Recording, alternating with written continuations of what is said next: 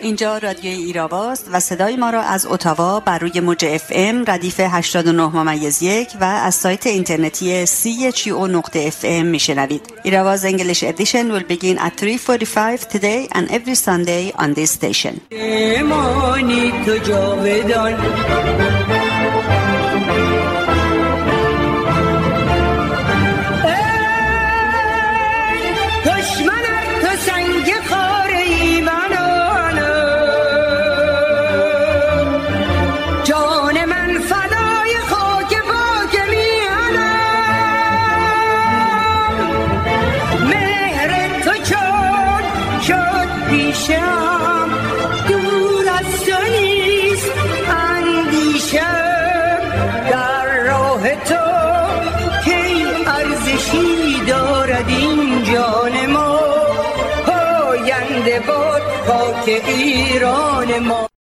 در این رژیم جایی برای انتخاب نیست. زمان انقلاب است. مسعود رجوی. با سلام و درود خدمت شما شنوندگان گرامی. نرگس قفاری هستم و برنامه این هفته رادیوی ایراوا ششم اسفند 1402 برابر با 25 فوریه 2024 رو آغاز می‌کنیم. این برنامه همزمان با پخش مستقیم از ایستگاه رادیویی او نقطه ام از فیسبوک در کانال رادیو ایراوا در حال پخش است. میهمان این هفته رادیو ایراوا خانم سهیلا دشتی هستند که پس از بخش خبر با ایشون خواهیم بود و برنامه این هفته رو با بخش انگلیسی به پایان می‌بریم.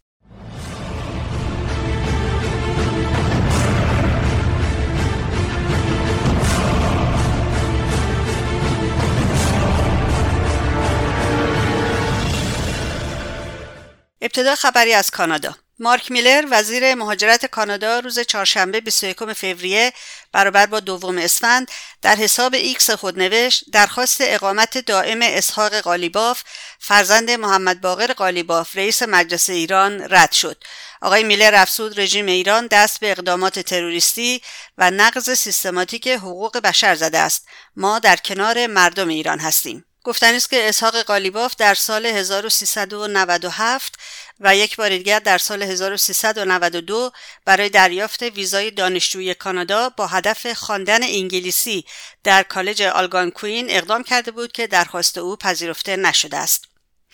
زندانی سیاسی 71 ساله هاشم خواستار نماینده معلمان ایران در زندان مشهد در واکنش به بیانیه 14 امضا اعلام کرد اخیرا نوشته با عنوان بیانیه 14 امضا در مورد انتخابات فرمایشی رژیم منتشر شده که اسم من را به عنوان یکی از تایید کننده های نوشته مزبور در آن درج کردند.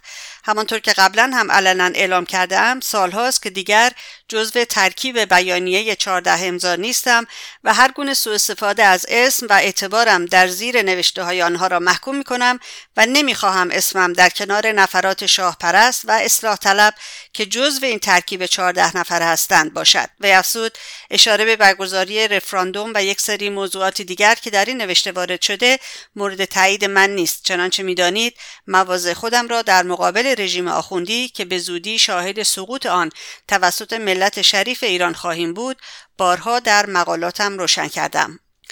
بیش از 600 تن از کنشگران جنبش دادخواهی و فعالان سیاسی و اجتماعی برای محاکمه پرویز ثابتی رئیس اداره کل سوم ساواک و دیگر عاملان و آمیران شکنجه و کشتار در زمان سلطنت محمد رضا پهلوی فراخوان دادند. آنها در این فراخوان از جمله اعلام داشتند بازماندگان نظام دیکتاتوری سلطنت محمد رضا پهلوی از چندی پیش میکوشند در سایه سرکوب و جنایت‌های بیپایان و گسترده رژیم جمهوری اسلامی بر شکنجه و سرکوب رایج در رژیم شاه پرده بیافکنند و با انکار آن واقعیت تلخ آن دوره را از نسل‌های جوان پنهان نگه دارند برخی از آنها تصور کردند جنبش فراگیر زن زندگی آزادی فرصت مناسبی را برای این مقصود فراهم کرده است و نسلهای جوان بدون تحقیق دروغهای ایشان را باور می کنند.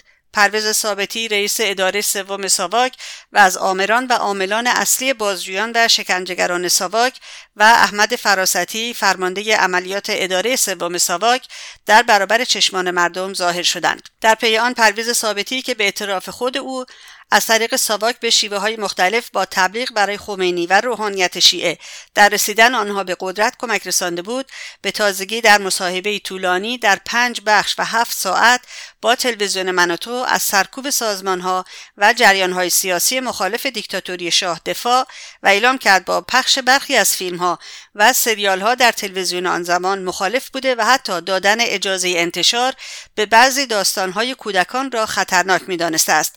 او همچنین ادعا کرد ایران در سال 1355 در بهترین موقعیت امنیتی بود و شاه در موافقت با باز شدن فضای سیاسی اشتباه کرد.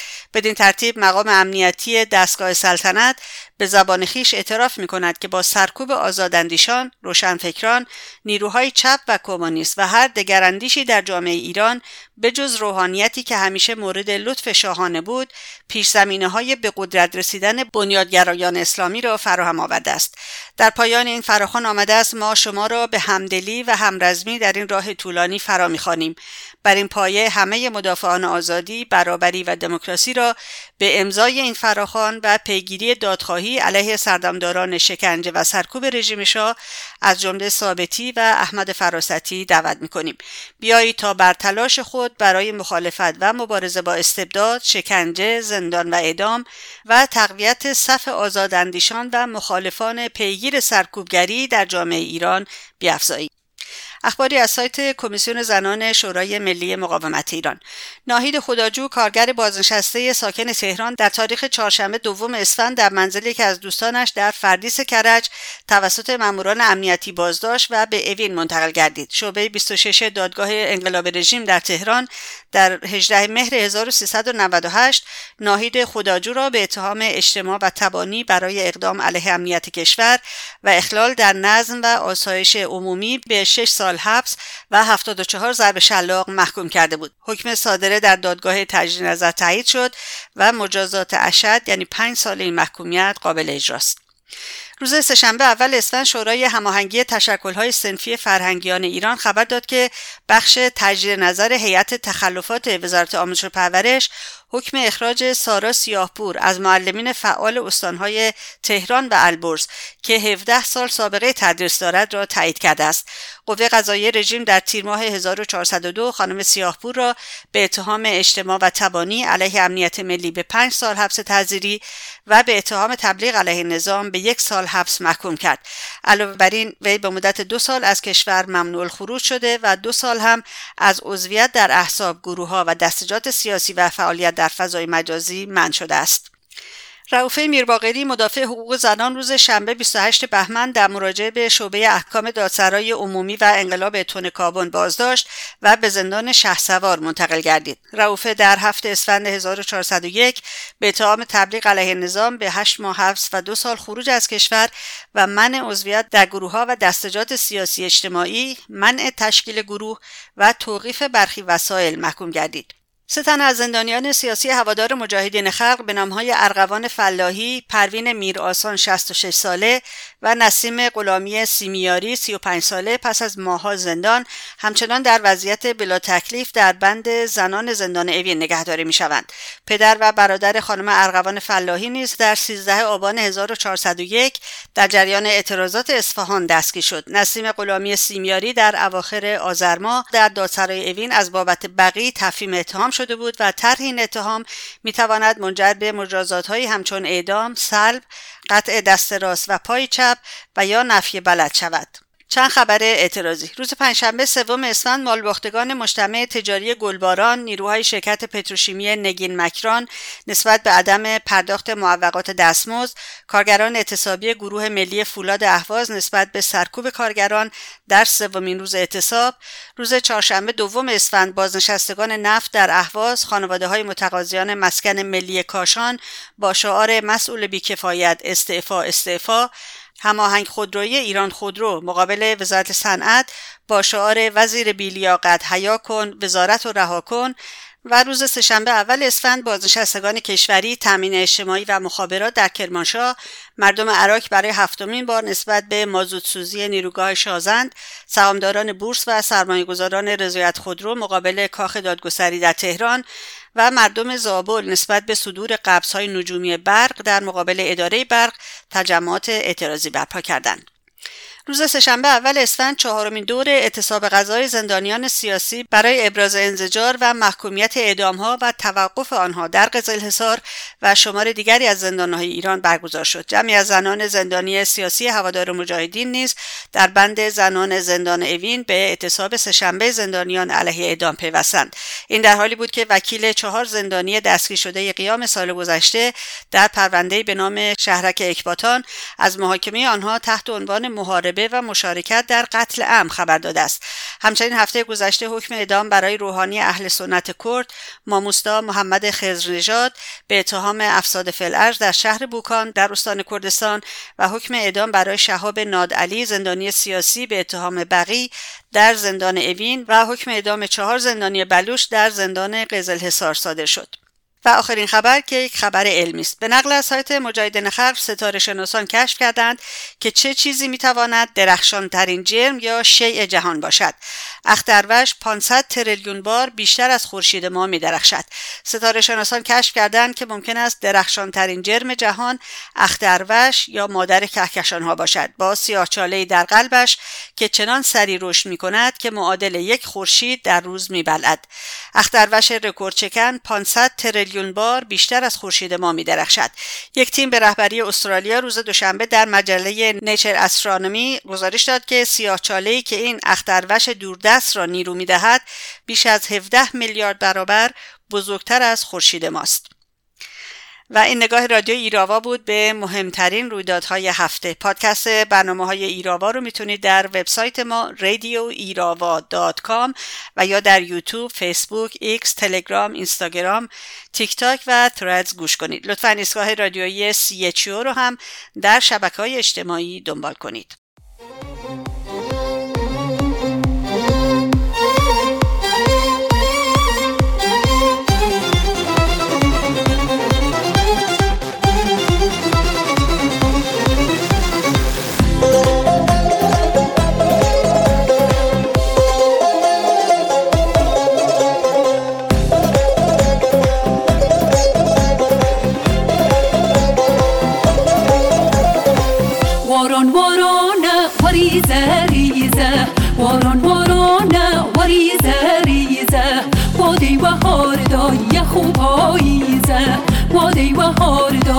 خوب پاییزه هاتیو هاتیا هاتیا سمالم هاتیو هاتیا هاتیا سمالم عزیز پا بنیای و بان هر دو چاوانم عزیز پا بنیای و بان هر دو چاوانم ایشانم نوشانم عزیز درد دلگیانم ای دستم نو دستم. درد دلگشت کسم گانمی گانمی گانمی گانمی نادار تو میمانمی میماندن بی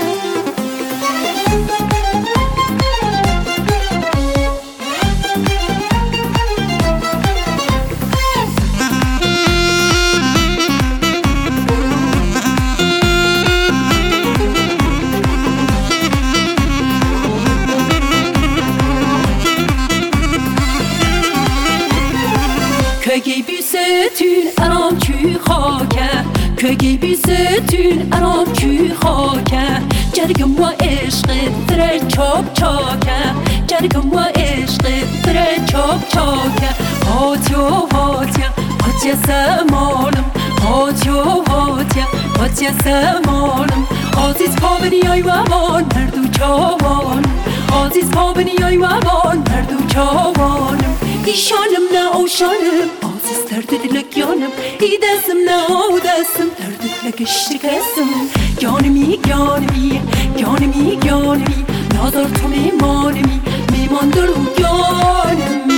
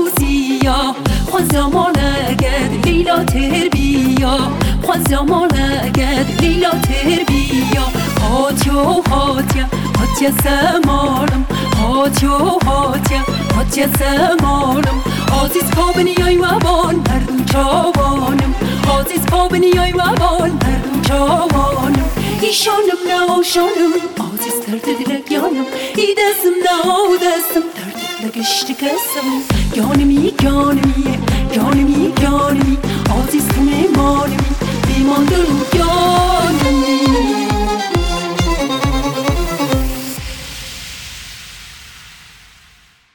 ترانه رو که با هم شنیدیم واران وارانه نام داره با صدای زیبای خانم دیلان از آلبوم کردی تاوان. حتما که با شبکه های اجتماعی و کاربرد اونها آشنایی دارید. اما این شبکه ها دارای چه ویژگی هایی هستند و چه تأثیراتی بر زندگی انسان گذاشتند. آیا مفیدند؟ آیا مضرند؟ در رابطه با کشور ما ایران چطور؟ رژیم چگونه از این شبکه ها استفاده می‌کنه و مخالفان رژیم چقدر در استفاده از اونها موفق بودند؟ آیا رژیم نقشی در اتاقها یا تالارهای کلاب هاوس داره و برای انتخابات مجلس و مسائل دیگر سیاسی رژیم آخوندها از اون چگونه سوء استفاده می‌کنه؟ روز چهارشنبه در خدمت خانم سهیلا دشتی نویسنده و تحلیلگر مسائل سیاسی و اجتماعی بودم و درباره این موضوع گفتگوی داشتیم که توجه شما رو به اون جلب می‌کنم. سلام خانم دشتی خیلی خوش آمدید به رادیو ایراوا و ممنونم که باز برای گفتگوی دیگه وقتتون رو در اختیارمون قرار دادید. با سلام به شما و با سلام حضور شنوندگان عزیز در هر جای دنیا. در خدمتتون هستم. خواهش می‌کنم. در خدمت از من است. خانم دشتی من مدت هاست فکر می‌کنم یه قولی هم بهتون دادم که سر شبکه های اجتماعی و به طور مشخص سر کلاب هاوس با هم یه گفتگوی داشته باشیم. گفتم دیگه الان وقتش هست که ما در این رابطه صحبتی با شما داشته باشیم و نظراتتون در این مورد بپرسیم. برای همین سوال اولم فکر می‌کنم یکم کلیتر وارد بحث بشیم که تاثیرات شبکه های اجتماعی و در رابطه با استفاده رژیم از این ابزارها بپردازیم اینها. سوال اولم اینه شبکه های اجتماعی کلا چجوری تعریف میشن خانم دشتی و چه ویژگی هایی دارن؟ شبکه های اجتماعی تقریبا من می‌تونم بگم فکر می‌کنم الان ده دوازده سال عمرشون هست که به شدت رشد کردن در تمام دنیا. با فیسبوک شروع شد و بعد به ترتیب اضافه شدن به این حالا همش بگیم به شبکه های مجازی به استفاده کاربران یک مشخصه که هست این که دسترسی بهش خیلی راحته استفاده ازش خیلی راحته. یعنی دانش ای نمی‌خواد که آدم بتونه از اینا استفاده بکنه. و بعد سرعت انتقال خبر یا انتقال نوشته هم خیلی زیاده. اون چیزی که اینا رو از هم جدا می‌کنه یا اینکه حجم مطالبی هست که می‌تونن روش بذارن یا استفاده از فیلم و عکس و یا اینکه مطلب نوشتاری است مشخصا خیلی از کشورها شبکه های اجتماعی خودشون رو دارن. حالا نگیم مجازی چون به نحو خیلی بسیار مشخصی روی زندگی روزمره تمامی انسان ها تاثیر می‌ذارن اگر که فعلا سیاسی فکر نکنیم که خیلی هم سخته چون در کنار نه واقعیت اینه که بله. همه چیز سیاسی هست. چون این شبکه ها هر کدوم از ماها که ازش استفاده می‌کنیم یک وسیله ای هستیم برای اونایی که این شبکه ها رو اداره می‌کنن یا اینکه صاحبش هستن. که از روی تک تک کاربرا پول در میارن. یک واقعیتیه. اگر که فکر کنیم هر کشوری شبکه های مجازی خودش رو داره یا شبکه های اجتماعی خودش رو داره به نسبت اینکه چقدر اون کشورها دموکراسی توشون رایج باشه. یک کشورهایی مثل چین، ایران، بخش عربستان یا روسیه اینها شبکه های مجازی خودشون رو دارن. که شبکه های مجا... یا اجتماعی بین المللی روی گستره شبکه های اینترنتی اونا نیستن. توی ایران خیلی زیاد هستن شبکه هایی که مثلا گویا و نمی‌دونم حالا بعدا می‌تونم اسمشون رو براتون بگم. اما یک شبکه های بین هستن که شناخته شده هستن که این شبکه های بین مثل مهمترینشون مهمترین از این جهت میگم که به نسبت کاربرا میگم مهمترین نه به نسبت اهمیتی که توی بین مردم دارن. یا همون هم شاید بشه بگه مهمترین یا بزرگترین چیز فیسبوک هست الان. بعد از فیسبوک اینستاگرام هست بعدش واتساپ هست تیک تاک هست و خب دیگه همینجوری میاد پایین تا به مثلا تلگرام برسه که فیسبوک با نزدیک سه میلیارد کاربر داره. سه میلیارد؟ سه میلیارد کاربر داره در تمامی دنیا. بعد اینستاگرام هست که اینستاگرام در این مدت بسیار کوتاهی بسیار رشد کرده. دو نیم میلیارد کاربر داره توی دنیا. نفوذی که الان داره استفاده ازش میشه یعنی کشورهایی که دارن از اینستاگرام استفاده می‌کنن به ترتیب تعداد کاربر اینستاگرام هند، آمریکا، برزیل، اندونزی، ترکیه، ژاپن، مکزیک، آلمان، انگلیس و ایتالیا هستند. بیشترین مطالبی که روی این صفحات دنیای مجازی اگه بگیم موضوع و عنوان هایی که دست به دست میچرخه و به همه می‌خواد برسه یکی فروشه یکی خود خبر رسانه های اجتماعی یکی تکنیک بازرگانیه. یه بخش خیلی مهمی من نمی‌دونم این اینفلوئنسرها رو چجوری ترجمه کنم. آدمای با نفوذی که مثلا حالا به ازای تعداد دنبال کننده هاشون پول می‌گیرن زنان هست موسیقی بهداشت و روانه. و جالبی قضیه اینه که سیاست بحثای سیاسی توی رده های پایین این شبکه های اجتماعی هست. شما دارین کلی میگین دیگه در سطح جهانی میگین. نه بله. در سطح جهانی میگن یعنی اینستاگرام الان حالا خدمتتون ارز کردم راجع به فیسبوک که بیشترین تعداد به اصطلاح کاربر رو توی دنیا داره. اینستاگرام توی خیلی از کشورهایی که مثل مثلا قزاقستان ترکیه قبرس جزایر کیمن که جنوب اقیانوس اطلس جنوب کوبا هست. 75 نیم درصد استفاده می‌کنن. ایسلند 73 درصد استفاده می‌کنن. تقریبا روزانه یک میلیارد استوری می‌ذارن روی چیز روی صفحات اینستاگرام. 900 میلیون نفر این استوری ها رو می‌بینن. دلیل به خصوصی داره اینقدر مورد توجه قرار گرفته؟ بیشترین اولی که تصویر داره دوم اینه که همون محدودیت مطلبی رو که می‌ذارن باعث میشه که سریعتر بچرخه. بیشترین تعداد مشترکین اینستاگرام هم یکی از علتها شاید که میگن نسل زد باشه و متولدین به اصطلاح یعنی جوان هستن. تقریبا 70 درصد اونایی که اینستاگرام رو دارن زیر 35 سال هستن. تعداد زن و مردا تقریبا مساوی هستن. توی شهرهای بزرگ 40 درصد شهرهای حاشیه‌ای 30 درصد روستاها 24 درصد تعداد چیزا هست. توی 100 تا کشور فعال هستن. کسی که بیشترین دنبال کننده ها رو داره رونالدو هست. با 614 میلیون. مسی هست. 495 میلیون. بقیه هم دیگه بیشتر هنرپیشه ها هستن. مثل سلینا گومز 429 میلیون. دنبال کننده دارن. که جالبه این واقعا اصلا این هست که به اندازه هر ده هزار تا فالوور یه مقداری پول می‌گیرن از خود اینستاگرام. بله.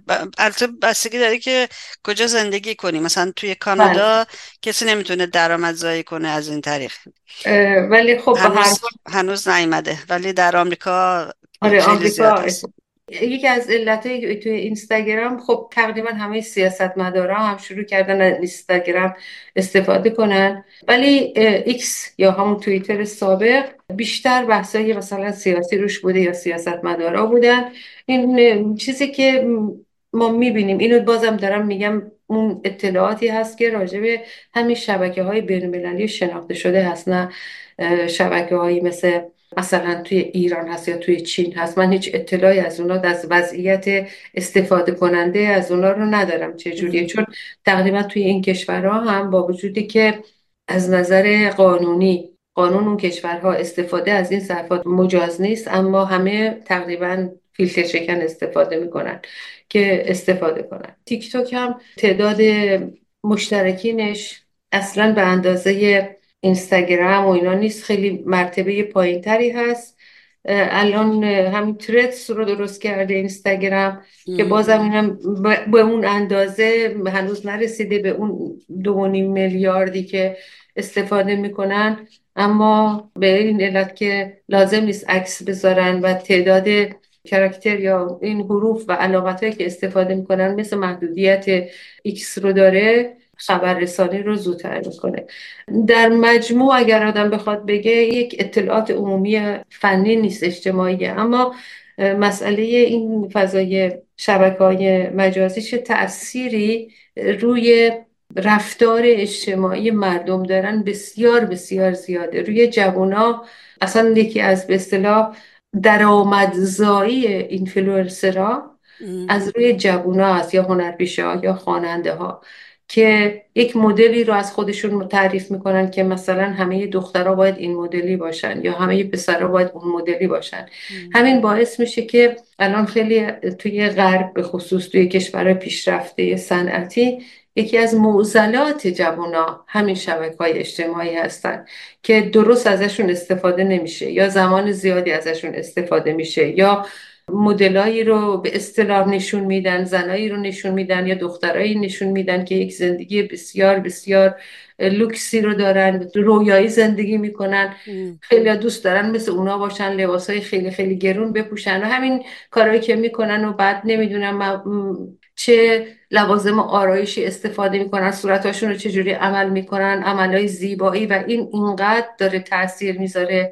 روی جوونا که تقریبا همه کشورها در ضمن این که بازم کشورهای پیشرفته رو دارم میگم در ضمن اینی که اینا آزاد هستن کار بکنن اما کنترل هم روی اینا هست که این کنترل ها رو بعضی وقتا به شکل خیلی نامحسوسی خود شرکت ها انجام میدن اما بیشتر دولت ها هستن که دارن سعی می‌کنن کنترل داشته باشن.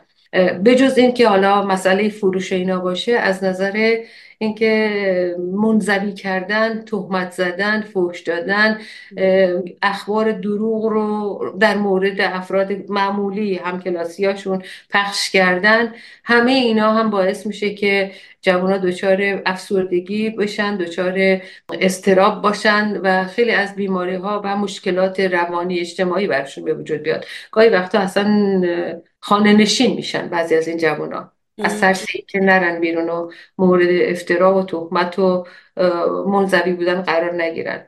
دقیقا همون چیزی که ما تو اجتماع می‌بینیم مثل مسئله نجات پرستی مسئله به اصطلاح یهودی ستیزی اسلام ستیزی نسبت به اونایی که وزنشون بالاتره یا معلولیت جسمی دارن. همه اینا رو ما توی شبکه ها به خاطر همین میگم شبکه های اجتماعی نباید بگیم شبکه های مجازی چون خیلی هم واقعی هستن متاسفانه. اما در مقابلش خب میشه گفتش که یک شمشیر دموکلوس میمونه که یک طرفش یک تیغش جراحی می‌کنه.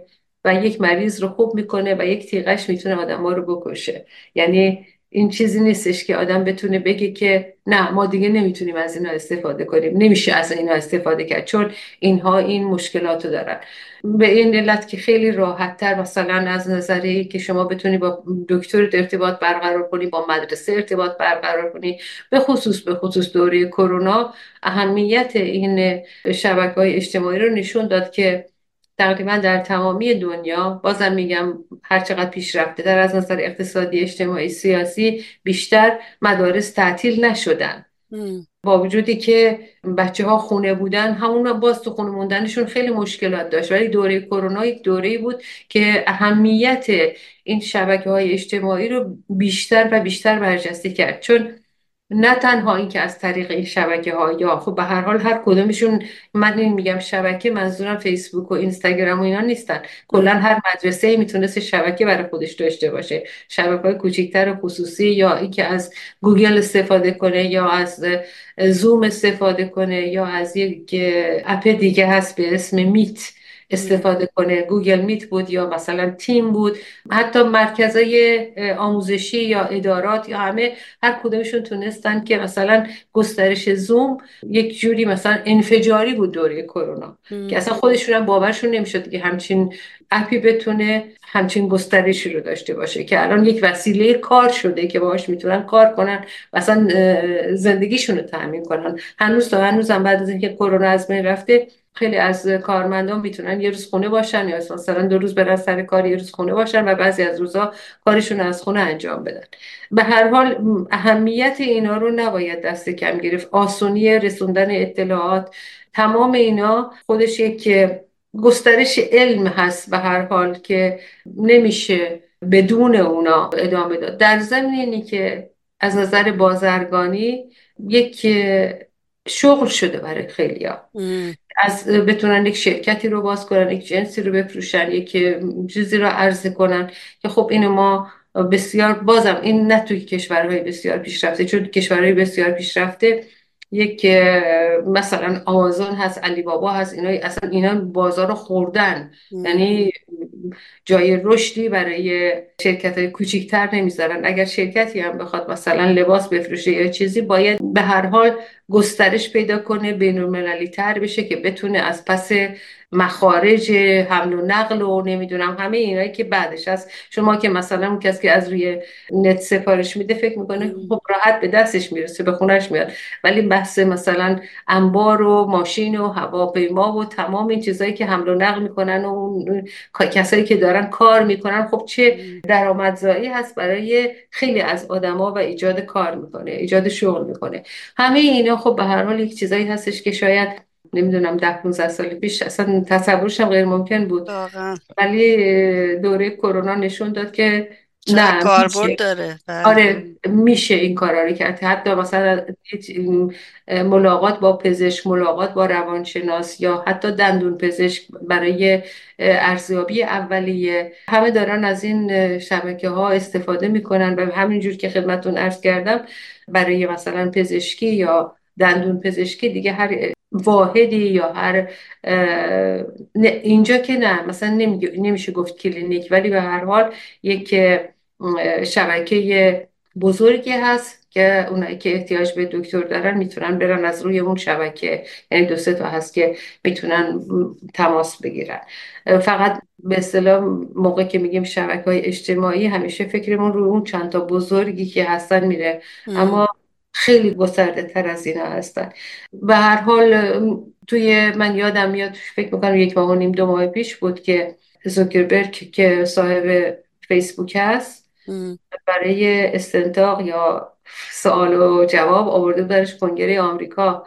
به این علت که چند تا جوان خودکشی کرده بودن به همین علتی که منظوی شده بودن یا بهشون تهمت زده شده بود یا هر چیزای دیگه که کنگره یکی از این نماینده های کنگره آمریکا بهش گفت تو می‌دونی که باعث مرگ بعضی از جوان ها میشی اون وسیلی که تو داری؟ گفت معذرت می‌خوام از خانواده ها و فلان ما کنترل بیشتری می‌کنیم. اما اما کنترلی که میگم تقریبا از روی شرکت ها خیلی با بات هایی که دارن یعنی روی بعضی از کلمات حساس میشن روی روی بعضی از عکس ها حساس میشن. اما نه نمی‌تونن کنترل یا نمی‌تونن بگم نمی‌خوان. نمی‌تونن کنترل بسیار زیادی داشته باشن. چون از, یک طرف دیگه هم همه این شبکه ها بخش خیلی زیادیشون پولی شدن که بخوای استفاده کنی. از طریق تبلیغاتی که روی صفحهاشون می‌کنن میلیارد میلیارد جمع می‌کنن. بعدم این تبلیغات هم که خب به هر حال اون یه, یه،, یه مقوله دیگه هست با الگوریتمایی که داره. شما به یه چیزی بیشتر از مثلا چند ثانیه نگاه کنی اون تبلیغی که نگاه کنی فقط نگاه کردن روی اون تصویر باعث میشه که حتی اینکه دستم نزنی که مثلا ببینی این چیز نگاه کردن بیشتر از چند ثانیه باعث میشه که این الگوریتم بیشتر و بیشتر یعنی این حالا دستور آشپزی یا یک کفشه یا نمی‌دونم یک هتل یا هر چیزی هست یا نمی‌دونم هر چی هست که شما توجهت جلب کرده از اون به بعد بیشتر از اون تبلیغا برات میاد. درسته. یعنی فکر کنم همه تو این زمینه تجربه دارن. آره دیگه حتی میگم نگاه هم بکنید دیگه لازم نیست که مثلا دست بزنی یا اون الگوریتم هم که دیگه داستان خودشونو دارن. توی سوئد مثلا میگن که اطلاعات تو رو نمیدیم اما مثلا اینجا افشا شد که یک خدمات داروخانه ای هست که خب خیلی گسترده است که شما می‌تونید دارواتون رو سفارش بدین و لازم نیست که برین داروخانه میاد برای خونه براتون. اطلاعات اینا رو داده بودن به فیسبوک. یعنی اطلاعات مریضا رو فیسبوک گرفته بود. یا خب سر و صدا شد میگم از نظر کنترل و اینا هستش چیزایی هست که می‌تونن کنترل کنن. اما زیاد نه. این یک شمای کلی بود از فضای مجازی. بله جالب بود. خانم داشتی قبل از اینکه بریم ایران یک سوال دیگه دارم تا این سر شبکه های اجتماعی در سطح جهان هست. این که آیا از انسان یک موجود حالا به غیر از اینکه ایزوله می‌کنه افراد رو یک موجود دوگانه یا چنگانه نساخته؟ یه مقوله عجیبیه انسان. انسان بسیار پیچیده است. طبعا که اثر می‌ذاره. اما اگر که به ببینین سوال سختی هم هست. چون مثلا همون سوال اینفلوئنسرهای اینستاگرام که شما مثال زدید خب وقتی وارد اون فضا میشی احساس می‌کنی که چقدر به اون شخص اینفلوئنسر اگر وسایلی رو که داره تبلیغ می‌کنه چقدر بهش نزدیک میشی. وقتی که قطع می‌کنه و میبنده تلفنش رو دنیای واقعیش یک چیز دیگه است. آره اون هست. ولی یعنی ببینین ما از همین به اصطلاح حفره هایی که یا نیازهای غیر معمول یا نیازهای کاذب بگم که ایجاد میشه که اگر که تو اینجوری باشی یا اینکه از خودت راضی نباش یا اینکه مثلا تو اگر که اون خب یه بحث تبلیغاتی که تبلیغات همیشه وجود داشته. شما اگه تبلیغات رو نگاه کنین دنیای تبلیغات میلیاردی درآمد داره. حالا اینفلوئنسرها بخشی از این تبلیغات رو پیش می‌برن که این اینفلوئنسرها حالا کاری که می‌کنن فقط تبلیغ دیگه چون یک جنسی رو تو باید بخری. همین خب یک روش زندگی رو هم آره دیگه حالا همون روش زندگی همون جنسی هست که می‌خری. کیف کفش نمی‌دونم.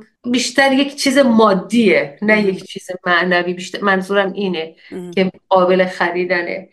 خب توی تبلیغات نمی‌دونم اون موقع که ما سینما می‌رفتیم قبل از فیلم مثلا کلی تبلیغ می‌کردن. یا تلویزیون خیلی تبلیغ داشت یا خیلی کانال های رادیویی خیلی تبلیغ داشتن. یه چیزی که همیشه جلب توجه می‌کنه این رابطه صمیمی هست که کسی که تبلیغ می‌کنه با مخاطبش می‌خواد داشته باشه. مثلا تبلیغ شامپو رو می‌کنه بعد میگه به خاطر اینکه تو ارزششو داری. به جایی که بگه شما میشه تو. یعنی یک رابطه خیلی خیلی نزدیکی رو می‌خواد ایجاد کنه که احساس کنی که تو که مقابل این تلویزیون نشستی یا همین کار رو داره اینفلوئنسر می‌کنه توی اینستاگرام. توی موجودی هستی که بدون اینکه این مثلا وسیله رو استفاده نکنی کامل نمیشی. همون انسانی هستش که شما میگین. این یک واقعیتیه. اما از اون طرف هم انسان یه روح داره یک معنویتی داره. بدون اون معنویت ها بدون اون روحش کامل نمیشه. یعنی اگر که انسان یک موجود مادی فقط مادی بود می‌شد مثلا بگیم دو تا انسانیم. انسانهایی هستیم که در دوره های مختلف زندگیمون تاثیر و تاثیر متقابلی مثلا می‌تونیم داشته باشیم یا تغییر بکنیم. اما خوشحالی ها غم ها و دردها جنگها همه اینا انسانها رو خیلی به هم نزدیکتر می‌کنه.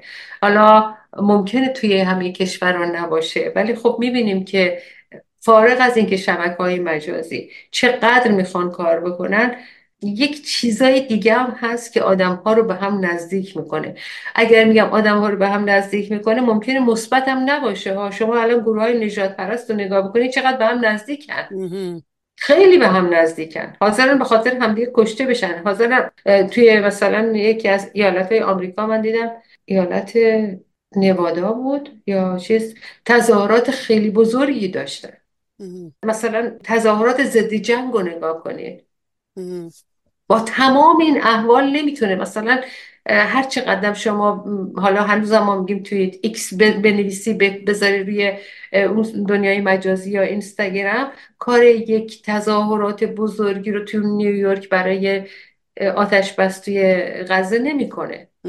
یعنی با همه این احوال که هر چقدر اینا سعی بکنن یک دنیای واقعی هست که متاسفانه دنیای اون شبکه های اجتماعی سعی می‌کنن اینا رو بگن این عکس خیلی وحشتناک نبینش. دیدین که ضربه بله. در می‌زنه. اما موقعی که کسی مورد منظوی بودن قرار می‌گیره یا حد که حرمت میشه یا فوش میده نه اونو اصلا هرچی حساسیتی ندارن. اتفاقا به همه زبون هم دارن کنترل کننده یا اینکه حالا شاید هوش مصنوعی هست که کنترل می‌کنه. مثلا من روی فیسبوک دو سه بار دیدم برای من نوشته که این چیزی که تو نوشتی مثلا درست نیست. بعد من همیشه اعتراض می‌کنم. که بعد نوشته ببخشید ما اشتباه فهمیدیم. یعنی میگه ما پست که تو گذاشتی میبریمش پایین تر این نمی‌تونه مثلا پست اول باشه. همیشه من اعتراض می‌کنم. حالا کار ندارم. این معمولا هم جواب مثبت گرفتم. به هر حال انسان حالا با هوش مصنوعی یه روحی داره. هیچ کدوم از این شبکه های اجتماعی اون روح رو ندارن. حالا این روح من میگم نمیگم که اون روح یا اون به اصطلاح معنویت یا هر چی که می‌خواین اسمشو بذارین حتما هم خوب نباید باشه. ولی این شبکه ها جواب نیاز کامل انسانی رو نمیدن. در نتیجه انسان به مسابه یک موجود اجتماعی به اجتماع به جمع نیاز داره. و نیازش رو موقع سختی ها بیشتر می‌تونیم ببینیم. حالا یا خوشی ها بیشتر می‌تونیم ببینیم. در نتیجه من فکر نمی کنم که این شبکه ها هر چقدر هم که قوی باشن بتونن از نوآوری انسانی از احساسات انسانی جلو بیفتن. حتی هوش مصنوعی من خیلی دانش ندارم راجع به این. ولی فکر نمی کنم که بتونن جای انسان رو بگیرن. امیدوارم نتونن. من فکر نمی کنم. فکر نمی کنم. چون نمی‌دونم حالا چقدر خطرناکه چه چیزایی میگن چقدر شایع است. دانش ندارم مطالعاتم هم خیلی کمه در این مورد نمی‌تونم اظهار نظر بکنم. اما تا اونجایی که می‌دونم یعنی دوره کرونا این رو به من ثابت کرد که انسان حالا داشتم می‌گفتم که چقدر چیزه چون خیلی ها به این اعتقاد داشتن علم به این نقطه ای رسیده که یا هوش مصنوعی الان به بازار اومده به صلاح در دسترس مردم قرار گرفته. ولی خب قبلا وجود داشته یعنی چیز تازه نیست برای خیلی از این شرکت های بزرگ یا کشورهای بزرگ. می‌تونه همه چیز رو کنترل بکنه و علم اینجوری الکترونیک و نمی‌دونم کامپیوتر و فلان اینا. بعد ببینین یه ویروس چه کار کرد با دنیا؟ هفت میلیارد هفت میلیارد جمعیت دنیا خانه نشین شدن. یعنی اون انسان با اون قدر قدرتیش در مقابل این ویروس زانو زد. خب درسته که طول کشید یعنی به نسبت دورانی که می‌گفتن می‌تونی یک واکسن رو برای مقابل یه همچین ویروسی کشف کنی شاید زمانش خیلی کوتاهتر بود که واکسن به اصطلاح پخش شد توی دنیا. اما به امروز همین امروز روزی هستش که توی ایران چهار سال پیش رژیم اعلام کرد که کرونا وارد ایران شده. با اون همه کشتاری که از قبل داده بود. الان به خاطر هم یاد کرونا افتادم.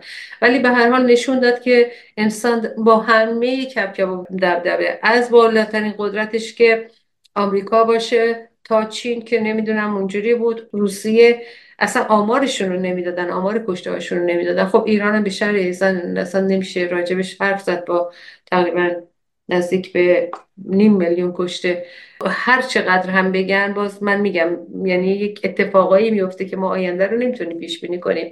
ولی یک چیزایی پیش میاد که ما به طبیعت انسانی خودمون بیشتر پی ببریم به نقطه ضعفامون و به نقطه قوتامون بیشتر پی ببریم. من اینجوری احساس می‌کنم. درسته. حالا به ایران اشاره کردین خانم دشتی. بزنیم بریم و این شبکه های اجتماعی رو در داخل ایران یک بررسی داشته باشیم. فکر می‌کنم از رژیم شروع کنیم بهتر باشه. و سوالم اینه که آیا رژیم تونسته شبکه های اجتماعی رو در داخل ایران به خدمت خودش در بیاره و رژیم از این ابزارها چگونه استفاده می‌کنه؟ ببینین رژیم در کلیت شبکه های بین یعنی در ایران فیلتر شدن. یعنی هیچ کدومشون توی ایران مجاز نیستن. اول می‌گفتن الان شبکه های بدون فیلتر که توی ایران هستن یکی سیگنال هست میگن واتساپه و مسنجر فیسبوک. فقط مسنجر. ولی خب توی ایران اومدن خودشون شبکه های درست کردن که اسمش پاتوق ویسگونه ویراستی کافی تلگرام با همه کارینو هست نزدیکا هست آیتو که نمی‌دونم یه همچین چیزایی که راجبش دارن حرف می‌زنن. همین امروز ما دوم بهمنیم 29 بهمن سید محمد دوم اسفندیم امروز. آره امروز دوم اسفندیم ببخشید. منظورم 29 بهمن سه روز پیش. محمد امین آقا میری گفته که دبیر شورای عالی فضای مجازی. میگه مجازی. خیلی جالبه. چون گفتم که تمام شبکه های مثل فیسبوک ایکس تلگرام و اینستاگرام اینا همه توی ایران چیز هستن فیلتر هستن. فیلتر هستن. گفته اشخاص حقیقی و حقوقی و بخش خصوصیه می‌تونن با ارائه پوسته های لطفا اینو برای من ترجمه کنین. من نفهمیدم یعنی چی. خب. می‌توانند با ارائه پوسته های حکمرانی پذیر از اینستاگرام، ایکس، واتساپ، فیسبوک و حتی سایر سکوهای خدماتی با دریافت مجوز قانونی به مردم خدمات ارائه دهند. یعنی میگه فیلتر رو برداشتیم. می‌خوایم فیلتر رو برداریم. یه پوسته حکمرانی پذیر برش گذاشته. حالا این پوسته حکمرانی پذیر یعنی چی؟ یعنی تعهد بدی که به هرچی حکومت بهت میگه اونو انجام بدی. بعدم با مجوز قانونی. در ضمنی که تمام این افرادی که خودشون میگن قانون گذاشتن که مثلا مردم استفاده نکنن همهشون اگه شما اسمشون رو بنویسین چه توی ایکس چه توی اینستاگرام همشون حساب دارن. این وضعیتی هستش که الان توی ایران هست. حالا گفتین که رژیم می‌تونه می‌تونه استفاده کنه. آره رژیم توی صفحات چیز اینستاگرام دیگه کنترل چی داره؟ یا همون فضای سایبری خودشون میگن که فکر کنم توی من توی فیسبوک ندیدم قبلا. توی مسنجر آره دیدم. که پیام میاد. ولی توی اینستاگرام بیشتر از همه که پیام میاد. چی؟ هم وطن عزیز یه همچین چیزی. بله برای منم اومد از اون پیام. آره هم وطن عزیز. شما می‌دونین رو صفاتی میرین که به صف گروه نمی‌دونم فلان تروریستی فلان تعلق داره. خب آره برای پیشبرد مقاصد سیاسیش رژیم خیلی استفاده می‌کنه. یعنی بیشترین استفاده رو برای پخش اکاذیب می‌کنه برای تهمت زدن می‌کنه. چون بعض نظر خبری که اخبار مثلا ادامه رو که رو صفحاش نمیاد که اخبار نمی‌دونم شکنجه رو که نمی‌نویسن همه هم انکار می‌کنه. یا اینکه مثلا پارسال توی این قیام 401 750 نفر کشته شدن. الان دوران انتخابات یک دونه از این کسایی که مثلا می‌خوان نماینده مردم بشن برای نمونه چون من نگاه کردم. یک دونهشون حتی اظهار تاسف نمی‌کنه که مثلا ما امنیت مثلا میگم امنیت مردم رو حرف جوونا رو گوش میدیم یا برای جوونا یه کاری می‌کنیم. هیچی هیچی. همشون می‌خوان اسلام رو به درجه شهادت برسونن. که رسوندن منظورم اینو به شوخی میگم اسلام رو به درجه شهادت برسونن. بله. ولی تمام اینها برای اینکه کنترل یعنی در ایران قانون حکم مجازات رو داره نه حمایت از مردم. در نتیجه بله حتما استفاده می‌کنه. پخش دروغ اکاذیب و کاری که تونسته بکنه دیگه. حالا ممکنه مثلا اینا در لباس البته که چه نکته رو یادم رفت بگم راجع به اینستاگرام و توییتر. مثلا گفتم که دو نیم میلیارد حساب داره روی اینستاگرام که نگاه کردن از اینا نزدیک به 100 میلیونش bot هست. یعنی حسابایی که اصلا الکیه. چون می‌دونین بعض از این اینفلوئنسرها یا حتی آدمای عادی تو ایران هم می‌تونن مثلا فالوور بخرن. این آمریکا میگن مزرعه مزرعه فالوور که پول میدن. آره. پول میدن مثلا بگو یه دفعه صد هزار تا فالوور براش میاد. دویست هزار تا فالوور براش میاد. تو کشور دیگه هم هست. البته مثلا توی ایران من تبلیغا رو دیدم می نوشته مثلا هزار فالوور در عرض یک دقیقه. این چقدر راست باشه دروغ باشه نمی‌دونم توی ایران همچی کار. ولی حتما همچی کار رو می‌تونن بکنن. چون توی حسابای اینستاگرام اگر که برین یک اپای جدیدی اومده برای کنترل مثلا یک نفری که میگه مثلا پنج هزار تا دنبال کننده داره میگه از این پنج هزار تا هفتصد تاش بات هستن یعنی اصلا وجود ندارن.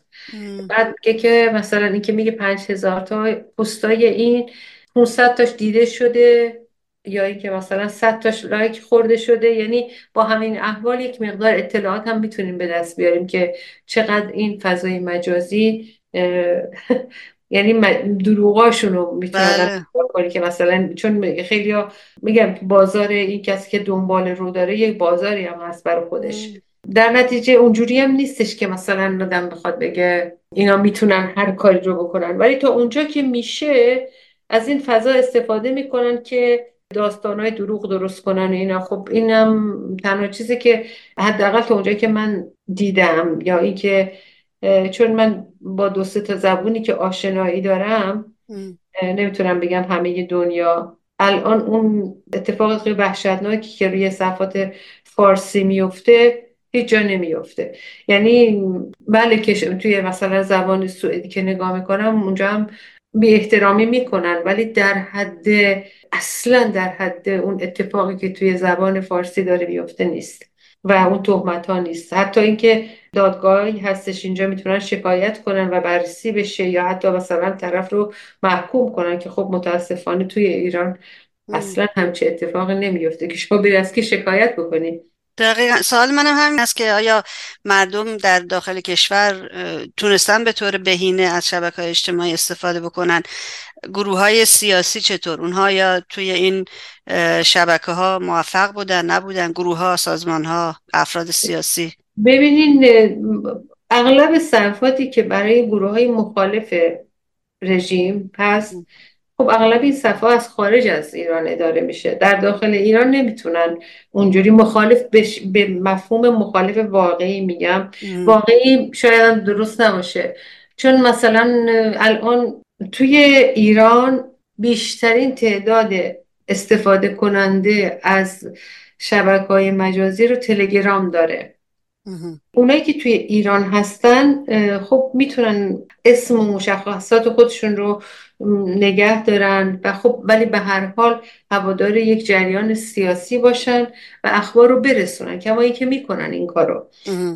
در امنیت جانی ممکن نباشن چون ما دیدیم حتی مثلا چند نفری بودن که به علت فضای مجازی همین جوان واقعا شهبخش که سپهر شهبخش اگه درست اسمش رو یادم باشه یک ماه پیش توی سیستان و بلوچستان توی زاهدان دستگیر شد. فعالیتش فقط و بعد زیر شکنجه جونش رو از دست داد. یا ستار بهشتی یا میر سیافی. کسانی بودن که عقاید خودشون رو نوشتن یعنی کار سیاسی به اصطلاح علنی تو خیابونم نکرده بودن. جونشون رو از دست دادن. نه امنیت نمی‌تونه آدم داشته باشه. اگر به یک شکلی بخواد با نظام در بیفته. تا اونجا که بشه مثلا رعایت مسائل امنیتی رو بکنن. اما متاسفانه از یک طرف دیگه تا اونجا که من فروش مواد فروش خیلی چیزای دیگه خیلی راحت تر صورت می‌گیره روی آدرس دادن و آدرس گرفتن و اینا. صورت می‌گیره متاسفانه و خب رژیم من فکر نمی کنم روی اونا خیلی کنترل داشته باشه. اما خب بحث سیاسی یه بحث دیگه ای هستش که میشه راجبش بیشتر صحبت کرد. خب یکی از این شبکه های اجتماعی که خیلی کم دربارش صحبت میشه و هوادار نمی‌دونم داشته باشه یا نداشته باشه برای عضو یا کاربر به قول شما زیاد داره. کلاب هاوس هست خانم دشتی که سال 2020 راه اندازی شده و تقریبا نو هست یه چیز جدیدی هست. البته سالها قبل پلتاک داشتیم که اون هم یک مکانی بود برای گفتگوی صوتی. که اون هم خیلی خیلی معروف بود به خاطر اینکه شبکه های دیگر وجود نداشت اون موقع. واتساپ و نمی‌دونم اینستاگرام و فیسبوک و اینا وجود نداشت اصلا. و یک محلی بود برای ایرانیان برای گفتگو. خواستم جایگاه کلاب هاوس رو در بین ایرانیان ازتون بپرسم خانم دشتی که چه جایگاهی داره در بین ایرانیان؟ کلاب هاوس هم که خودتون گفتین 2020 راه اندازی شد از طرف شبکه اپل یا آیفون. بعد یکم پیشرفت کرد یک سال طول کشید که اندروید هم تونست ازش استفاده بکنه. رشدش بیشتر در دوران کرونا بود که حدود ده میلیون یعنی مثلا توی یک ماه رشد کردی و خیلی خیلی زیاد دوران کرونا بیشترین هوادارا رو داشت. یعنی تونست مثلا به 80 میلیون مشترک برسه. کشورهایی مثل آمریکا، تایوان، هند در رأس این جدول استفاده کننده قرار دارن. آلمان بعد از کشورهایی که خارج از اصطلاح چون آمریکا خودش راه اندازی کرده بود طرف آمریکایی بود. به جز آمریکا ژاپ آلمان ژاپن انگلیس ترکیه کانادا استرالیا چک ایتالیا اتریش و سوئیس بیشتر اینا رو دارن. در نتیجه من نگاه کردم ایران یک و نیم درصد شاید برسه آماری که یعنی ایران اصلا در رده کشورهای مشترک نمیاد اصلا نمیاد. اما خب واقعی هم هست. اینکه اول که گفتن که چیز کنترل نداره یا نمی‌خواد فیلتر نمی‌خواد داشته باشه که دروغ میگن چون باید IP شناخته شده باشه که شناخته شده باشه که شما بتونی تا یه مدت ها اینجوری بود. توی ایران مثلا با VPN خونتون یعنی با با وای فای خونه می‌تونستین وصل بشین به چیز که شناخته شده باشین. یه شبکه نت. اونم نشد و الان تقریبا همه با فیلتر میان. یعنی چیز نیستش که بتونن بدون فیلتر بیان. سرعت اینترنت هم داخلتون بله بله.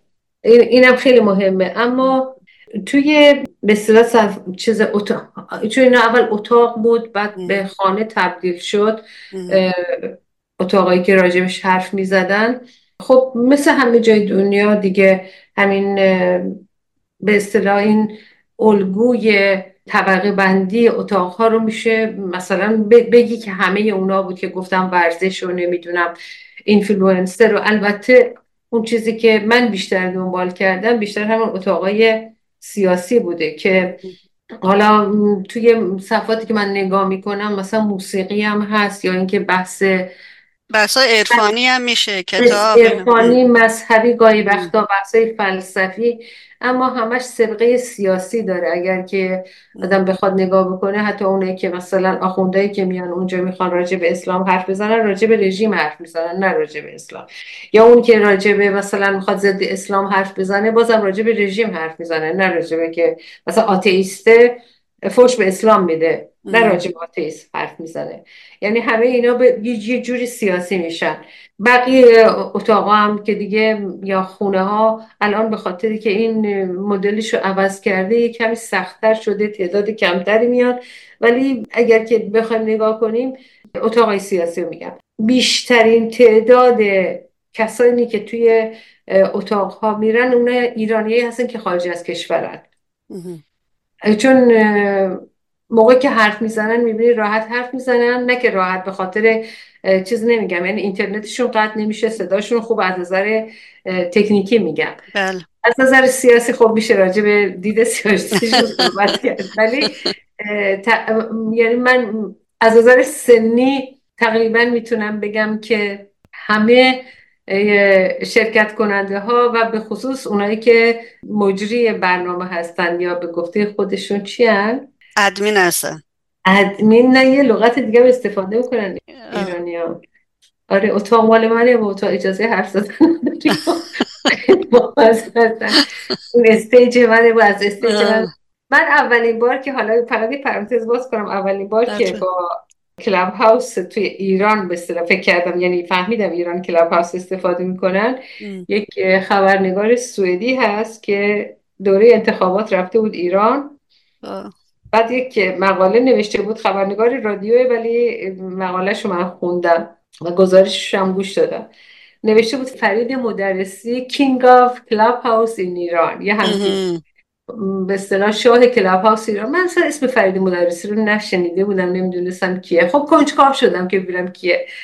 بعد که عضو کلاب هاوس شدم و یکی دو تا اتاق این بشر رو گوش دادم. موجود عجیب و غریبیه. میگم حالا میشه راجبش بحث کرد. ولی بیشترین اتاقی که من دنبال کردم و دیدم یعنی اکثریت شرکت کننده ها یا شنونده ها رو داشت دو نفر بودن. یکی فائزه رفسنجانی که مجبور شدن اون موقعی بود که اتاقا بیشتر از هشت هزار نفر نمی‌شد گوش بدن. مجبور شدن یه اتاق دیگه باز کنن. 24 هزار نفر شدن. رکورد کلاب هاوس ایران و فائزه رفسنجانی داره. بعدم ظریف یه دفعه اومده بود که 20 هزار نفر بودن. یعنی اگر نگاه بکنیم اون یک و نیم درصدی هم که میگن کمتره که ایران استفاده می‌کنن. یعنی این آمار بیخودیه. چون به نسبت جمعیت 85 90 میلیونی ایران 20 هزار نفر نمی‌دونم الان یه ضرب جمع بکنیم زیر زیر دو دهم درصد هم نمیشه.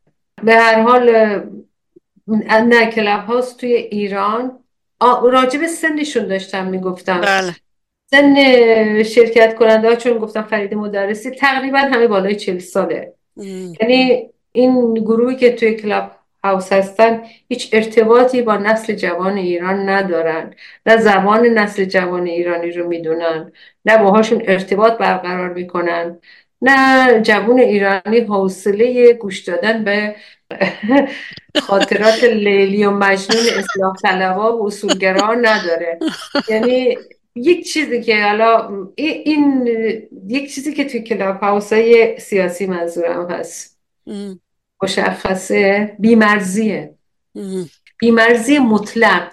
بیمرزی به این مفهوم که کسی که میاد تو تلویزیون اتفاقا من یک کلیپی از این شخص رو توی سیمای آزادی دیدم که از یه طرف میگه من سرباز خامنه ای البته منتقد رئیسی هم هست. بعد کسانی میگین شما؟ حاطف صالحی اسمش. بعد میرا میشینن مثلا کسی که میگه من براندازم میشینه با این گفتگو می‌کنه.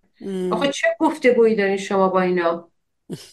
با سرباز خامنه ای چه گفتگویی داری؟ آخه شما اصلا چجوری می‌تونی تصور کنی سرباز خامنه ای پاسدار آدم کش شکنجه گر نباشه؟ چه تصویری دارین از اینکه می‌خواین چی رو ثابت کنین؟ آدمایی که اسم دارین تو خارج از کشور.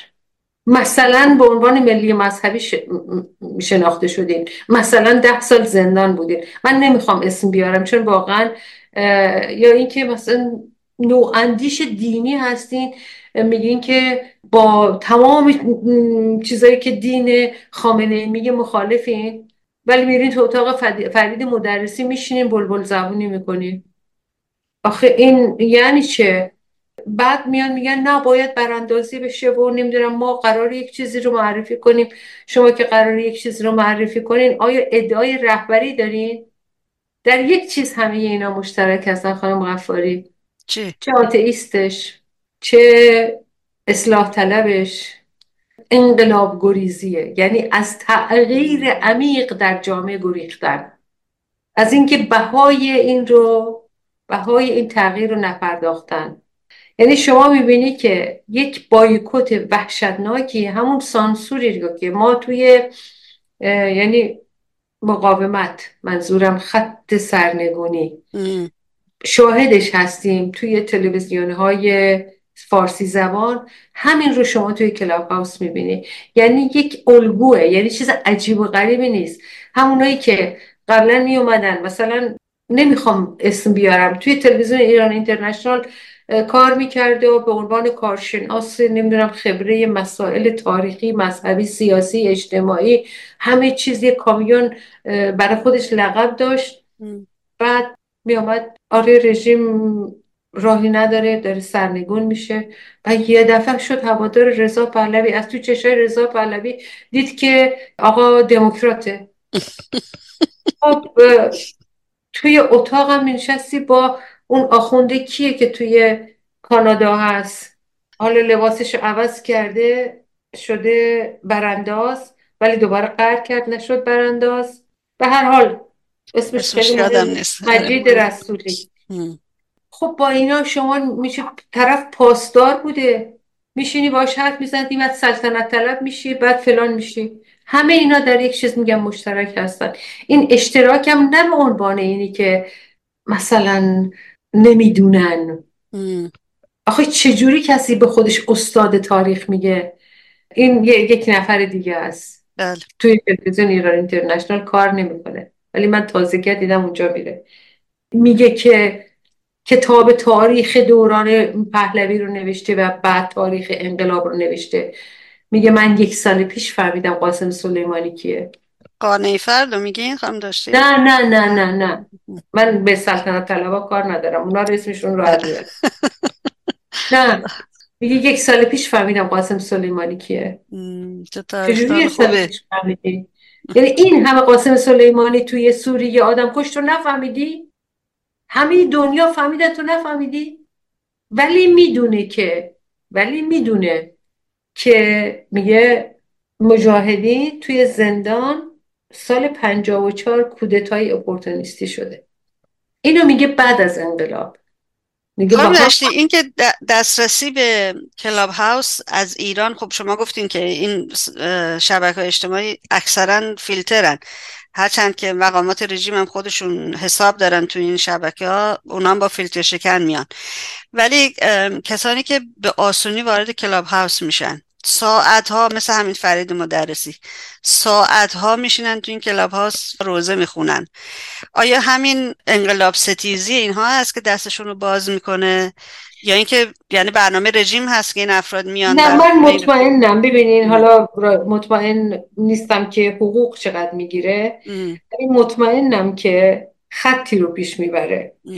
چون واقعا گاهی وقتا می‌شد که یعنی توی تئوریایی که میده بیرون حرفایی که می‌زنه دقیقا خط ضد مقاومت رو داره پیش می‌بره. یه مدتی که شده بود سخنگوی رضا پهلوی توی بیت خامنه ای. حالا دلش میسوخت گریه می‌کرد. بلد آخه بلد نیست لباس بپوشه آخه چرا اینجوری رفته آخه چرا خانمش اینجوری شده؟ گریه می‌کرد. حالا من اون آدم خیلی چیزی نیست که مثلا من بگم چون خیلی شناخته شده هست موزی تر از اون زیادن. می‌دونین؟ اما هر چقدرم یعنی آدم بگه شاید تکراری باشه مردم اینا رو شناختن. اوائل شاید مثلا فکر می‌کردن از اینا آبی گرم میشه. اگر که حالا بجز اون ائتلاف و اتحادایی که علنی شد روی روزنامه ها و نمیگم روزنامه که الان چاپ نمیشه روی اینترنت و نمی‌دونم توی تلویزیون ها اومد بیرون که همین نمی‌دونم جورج تاون و بعدش همبستگی اینا. شما اگه بدونین توی این اتاقای کلاب هاوس چند تا اتحاد صورت گرفته حتی به ساعت نکشیده از هم جدا شدن. بیاین حزب تشکیل بدیم. خب مگه می‌تونی حزب تشکیل بدی تو کلاب هاوس؟ یعنی همه اینا همشون هم در یک آره ما می‌خوایم براندازی کنیم. خب برای که براندازی کنیم باید چه کار کنیم؟ برای که براندازی کنیم ما باید یک تشکیلات داشته باشیم باید حزب داشته باشیم. بر اساس تمامی خانم غفاری تمامی قوانین اجتماعی چون علوم سیاسی اینا علم علوم اجتماعی حزب در خارج از کشور تشکیل نمیشه. هیچ کس نمی‌تونه حزب تشکیل بده. حزب باید تو داخل کشور باشه. این یک. پس هر کی میگه من حزب درست کردم خارج از کشور آب در هاون میکوبد نمیشه. چون هر حزبی باید نماینده یک گروه یک جریان یک طرز تفکر. مثلا میگیم توی سوئد پنج تا حزب حزب مرکزی میگه نماینده کشاورزا هست و نمی‌دونم فلان اون حزب نمی‌دونم سوسیال دموکرات اون حزب سرمایه‌داراست فلان اینا. خب طبقه ما نداریم تو خارج از کشور. خیلی گسترده و پخشه. نه نمی‌تونین ملاقات هفتگی داشته باشی نمی‌تونی تشکیلات داشته باشی. هیچ کدوم از اینا رو نمی‌تونی داشته باشی. سازمان مجاهدین با 56 سال سابقه کار هنوز به خودش میگه سازمان نمیگه حزب. و شما چجوری می‌خوان حزب تشکیل بدین؟ و دو هفته هم تعطیل میشین. امضاتون از اینجا جمع می‌کنین می‌برین زیر اون یکی می‌ذارین فردا به اون وکالت میدین ازش پس می‌گیری یه روز با آقای مفتدی قرین فرداش آشتی می‌کنی. یه روز کنار دست رضا پهلوی. آخه چه اگر واقعیت قضیه میگم مردم اینا رو شناختن. اگر هر کدوم از اینا. من اینو از صمیم قلب میگم و می‌خوام برای نفر بنویسم. بتونن رژیم رو سرنگون کنن. حتی یک روز زودتر سرنگون کنن منظورم نه اینکه مثل دوره خمینی بدنش مثل یکی مثل خمینی ساواکو حفظ کنه اسمشو بذاره سپاه پاسداران یا وزارت اطلاعات. نه اینجوری نمیگم. سرنگون کنه. یعنی تمامی یک انقلابی رو که تمامی بنیادهای سرکوب نظام جمهوری اسلامی از بین بره و یک سازمان نو به جاش سر کار بیاد. یک روز زودتر. چرا نه؟ چرا نه؟ برید بکنید. اما خاک تو چشم مقاومت نپاشید. مگه کسی جلو شما رو گرفته این همه سال؟ آقا چهل سال یا چهل و پنج سال شد دیگه. کسی جلو شما رو گرفته بود برای اینکه برین نمی‌دونم سرنگون بکنید همه شما تازه از خواب بیدار شدید. برید بکنید. نیرو هم دارین هوادارم دارین حزبم دارین. هیچ کس هم مجاهدین رو نمی‌خواد. آقا برید بکنید. چرا نمی‌کنید؟ واقعا نمی‌فهمم. یعنی با این همه ادعا رفتم نمی‌دونم محتدی دوباره با خانم معصومه علی نجات ملاقات داشته. دوباره می‌خوان اتحاد کنن. اگر معصومه علی نجات بزاعت اینو داره توان اینو داره که رژیم رو سرنگون کنه یک روز زودتر چرا نه؟ اگر نکنه خب یه نوع خیانت است. اگر نکنه یه نوع خیانته اینا منتظر این اصلا مجاهدین منحل بشن بعد در رژیم سرنگون کنن. نه همچه اتفاق نمیفته. مجاهدین کار خودشونو می‌کنن. خوب بد. پاشون هم تو کلاب هاوس نیزاشتن با دنیای مجازی هم فقط افشاگری می‌کنن. صحنه خیابون رو هم ترک نکردن. آخه شوخی نیست خانم غفاری. شما نگاه کنید پارسال اوائل برای این بحثمون نیست ولی بله. من باید بگم اوائل این که بعد از تظاهرات تورنتو و بعد از تظاهرات یادتون هست قبل از تظاهرات برلین شایعه ای رو انداختن که مجاهدین گفتن ما می‌خوام تظاهراتمون اینجوری بذاریم و می‌خوان بین مردم عدم اتحاد داشته باشن. یادتون هست بله بله. بعدش هم که خب داستانایی بعدش هم که یادتون هست حالا حمله کردن و کتک زدن و فلان و اینا که سازمانم با اطلاعیه داد حتی که ما با پرچم شرکت می‌کنیم. آرم خودش هم در هیچ کدوم از این تظاهرات ها نبرد. بله. خب اما اینا چیکار کردن؟ خب حالا حمله اینا بمانند. اما مجاهدین که پشت سر اونا نمیمونن. سه تا تظاهرات توی بروکسل. دو تا تظاهرات بزرگ توی پاریس. سه روز تظاهرات قبل از امسال دارم میگم تو مونیخ. شهرهای مختلف. کجا بودین شما؟ کجا بودین؟ جایی که رژیم بود شما نبودین. بعد میگن اینا هوادار ندارن. خب ندارن. شما دارین شما همون آدمایی رو هم که اومدن تو خیابون کمترین اعتماد رو به شما کردن بهشون خیانت کردین. خب اونا کسایی بودن که فکر می‌کردن پیروزی نزدیکه. یعنی فردا رژیم سرنگون میشه. اما ماها که با مقاومت هستیم می‌بینیم آقا این پیروزی بها می‌خواد. ولی روز به روز ما پیروزی هر روز به گفته اون شعر میگه پیروزی رو می‌سازیم ما. درسته.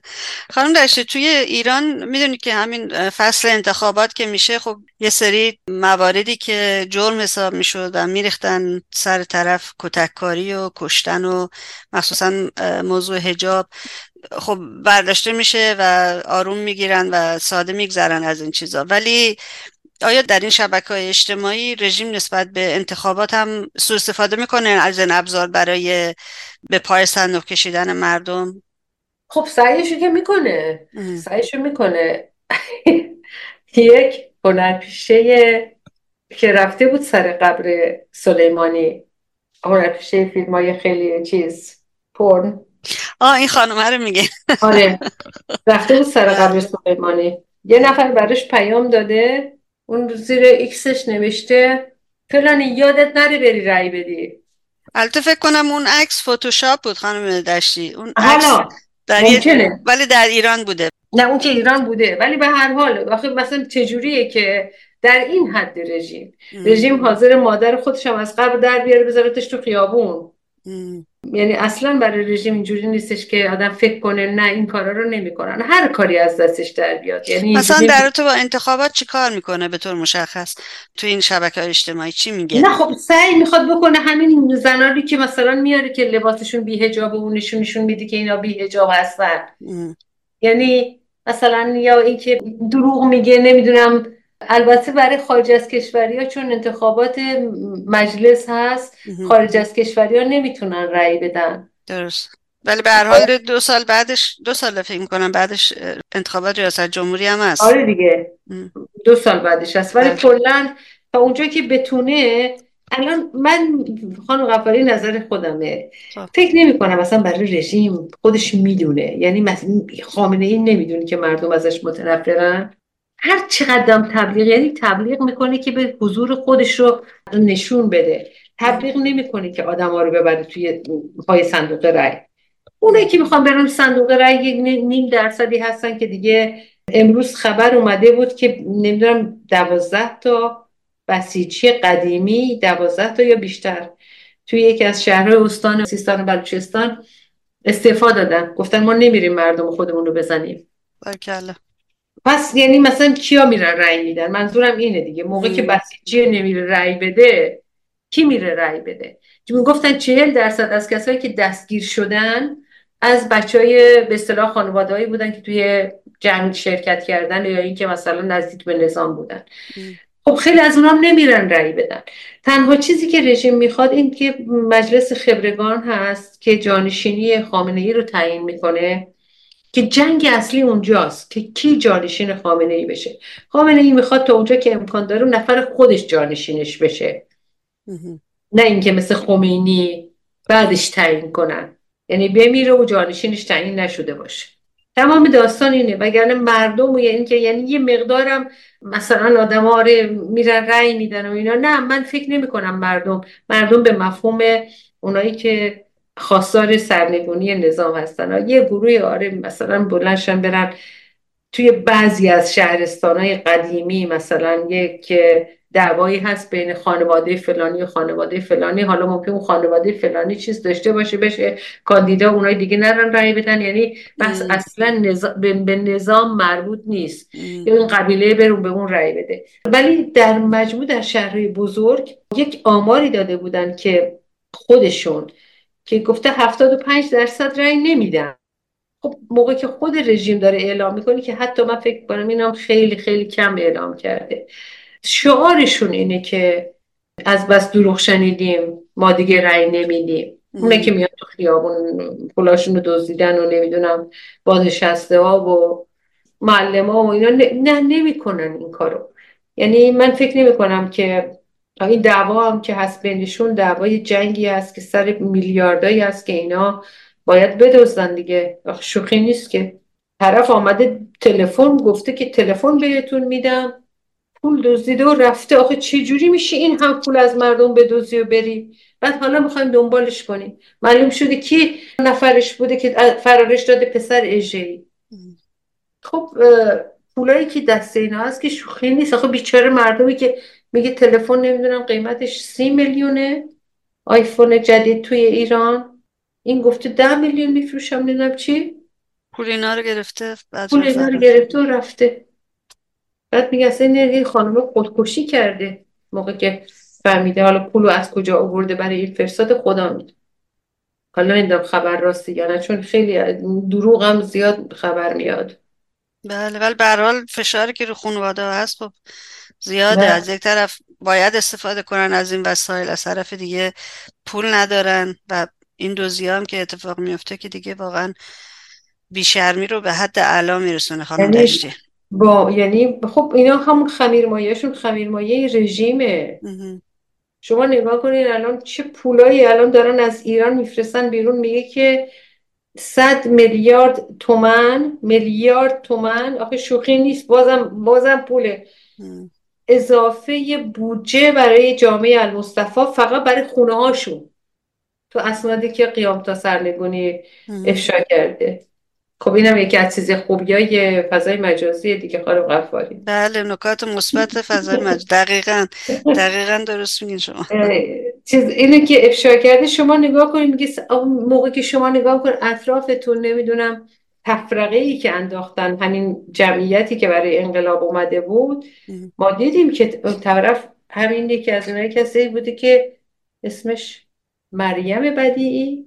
همین که یاسمین پهلوی هم تبلیغش رو می‌کرده. یکی از این اینفلوئنسرها جنساشو بخرین و فلان اینا عاشق رضا پهلوی بوده. اصلا معلوم شده که تو ایران الان طرف یعنی می‌خوام بگم که رژیم همه کاری می‌کنه که انقلاب نشه. حالا یک یه تفرقه بین خارج از کشور فوش دادن سیاه کردن خریدن.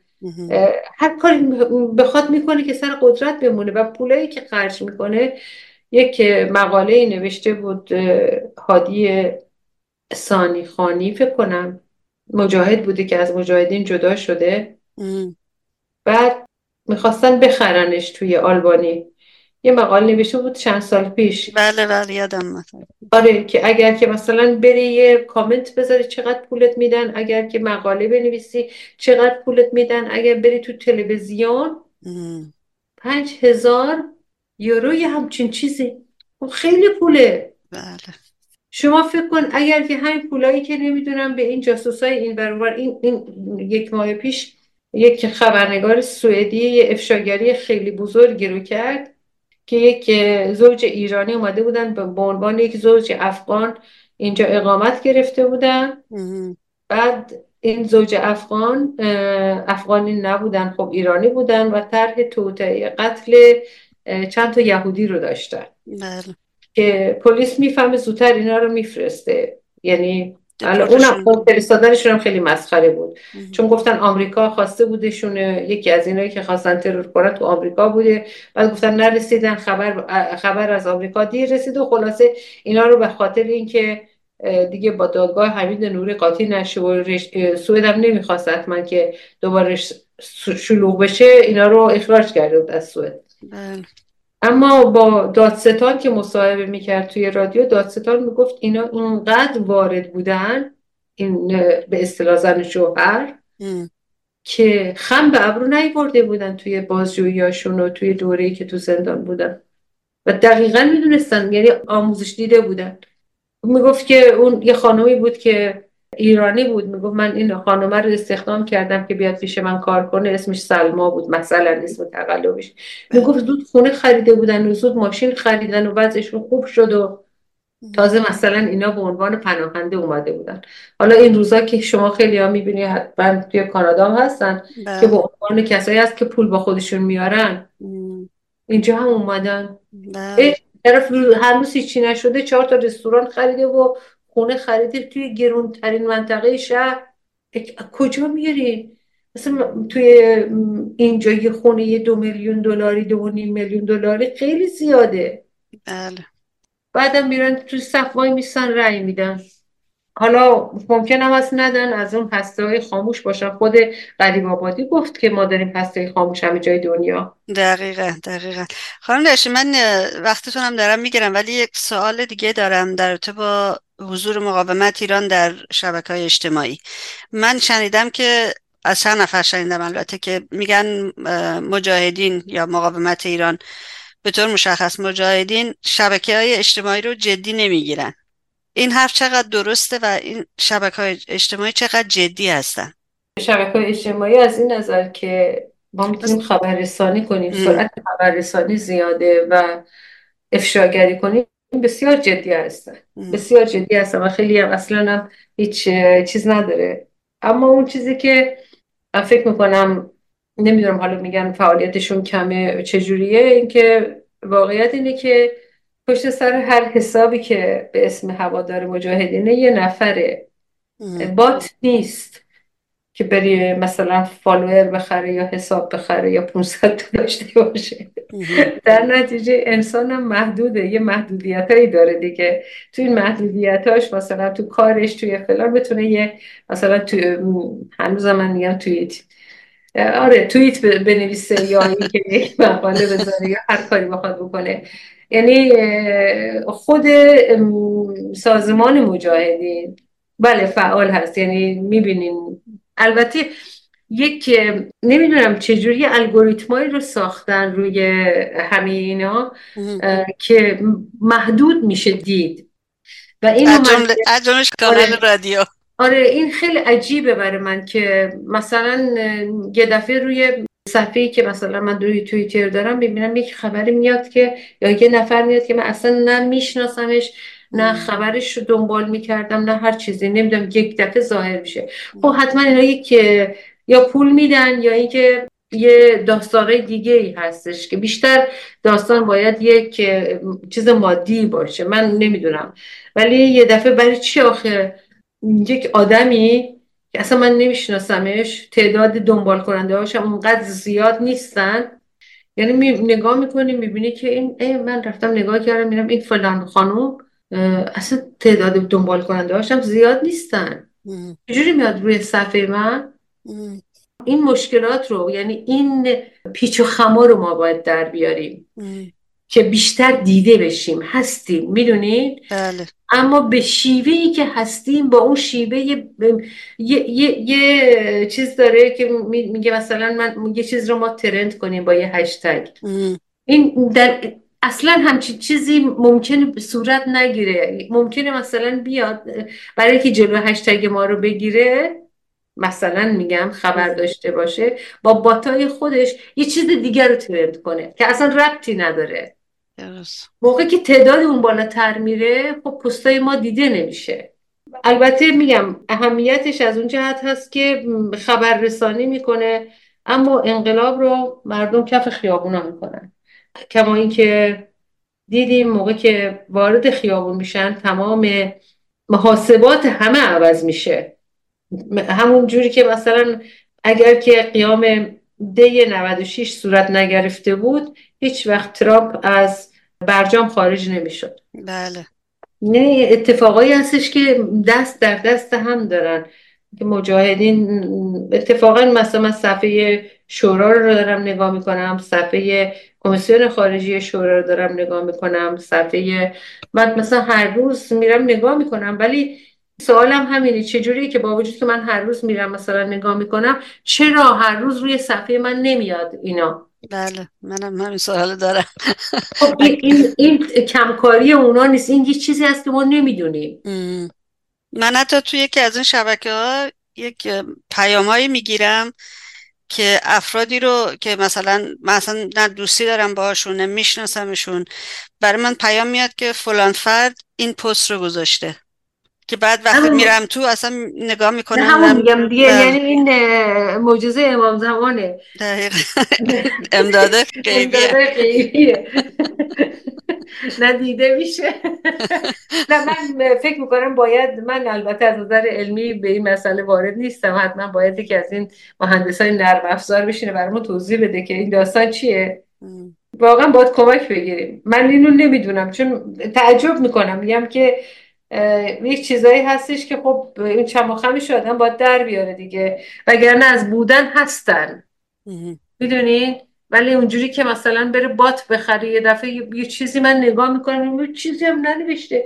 نگاه می‌کنم یک دفعه نوشته که سی هزار نفر دیدن اینو. مثلا نمی‌دونم شیش هزار نفر لایک زدن. من خدا بکشم صد تا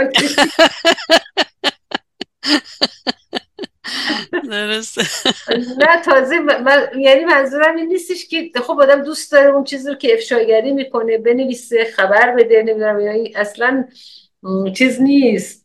خب بیشتر باید کار کرد. شاید ما کم کاری می‌کنیم نمی‌دونم. ولی بیشتر باید کار کرد. حتما حتما باید از این جوانایی که مهندس مهندسی نرم افزار خوندن کاش یکیشون خبر رو حرفای منو گوش بده بیاد بهم کمک کنه. خب من سعی می‌کنم بگردم پس یک نفر رو پیدا کنم که وارد حتما چون نه واقعا این چیزا رو باید چون من بله. می‌دونم که حتما یه راه کاری داره.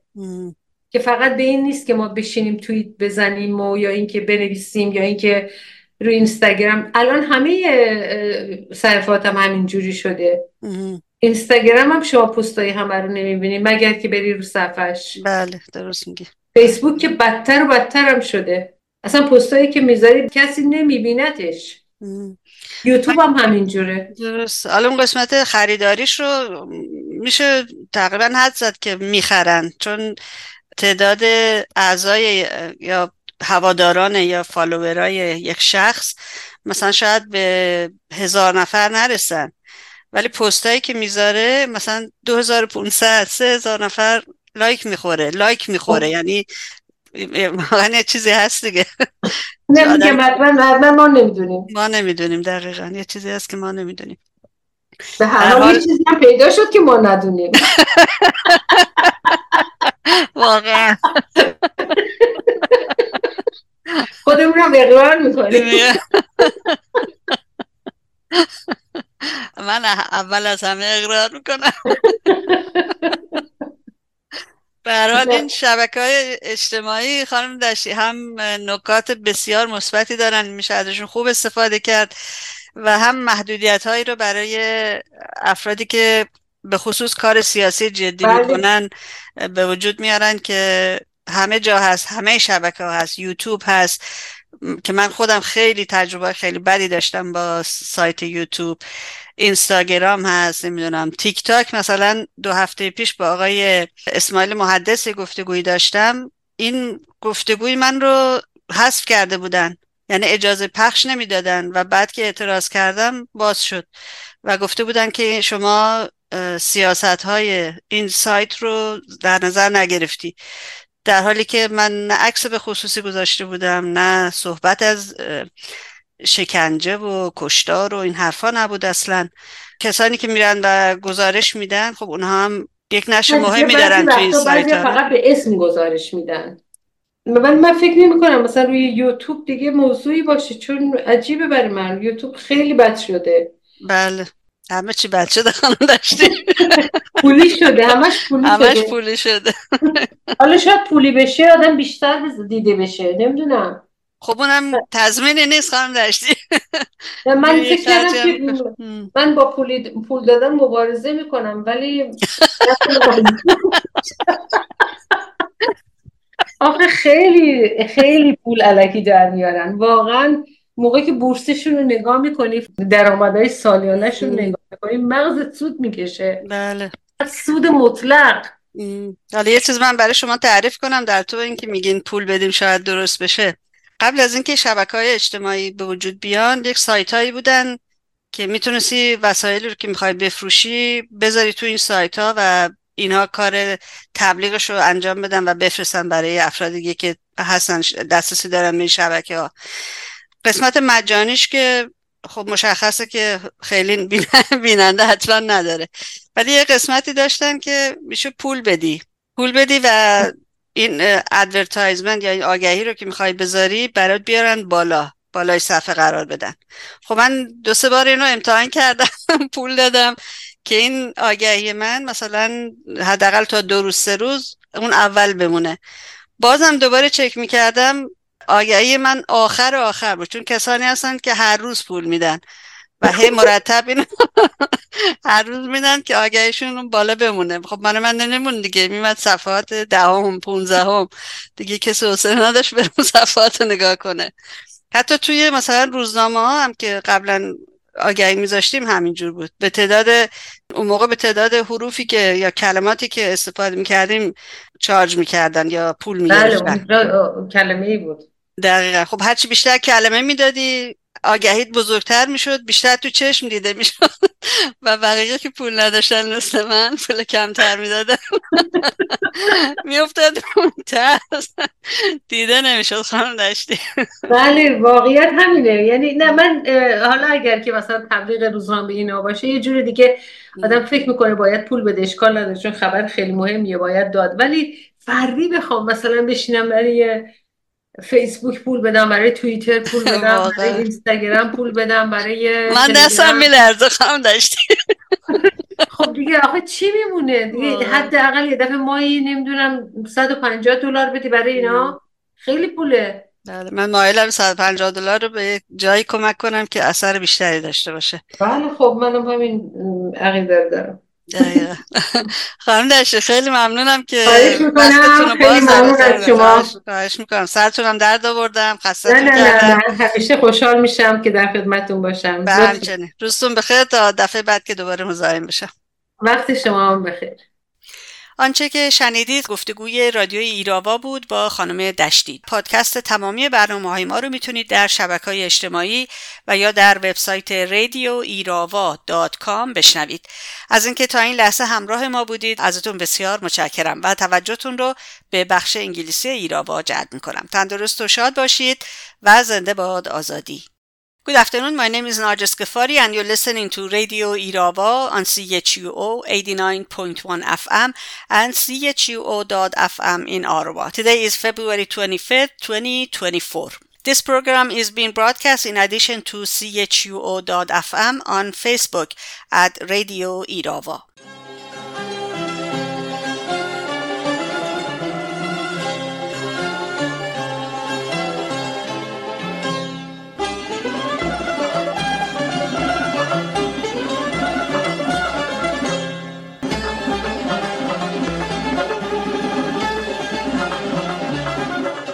Labor activist Nahid Khodaju was transferred to Avin prison in Iran to serve her five-year sentence.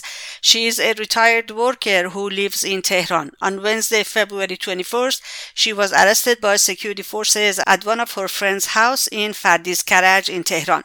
Branch 26 of the Iranian regime's revolutionary court sentenced Nahid Khodaju to six years in prison and 74 lashes on charges of assembly and collusion to act against national security and disturbing public order and peace on October 10, 2019.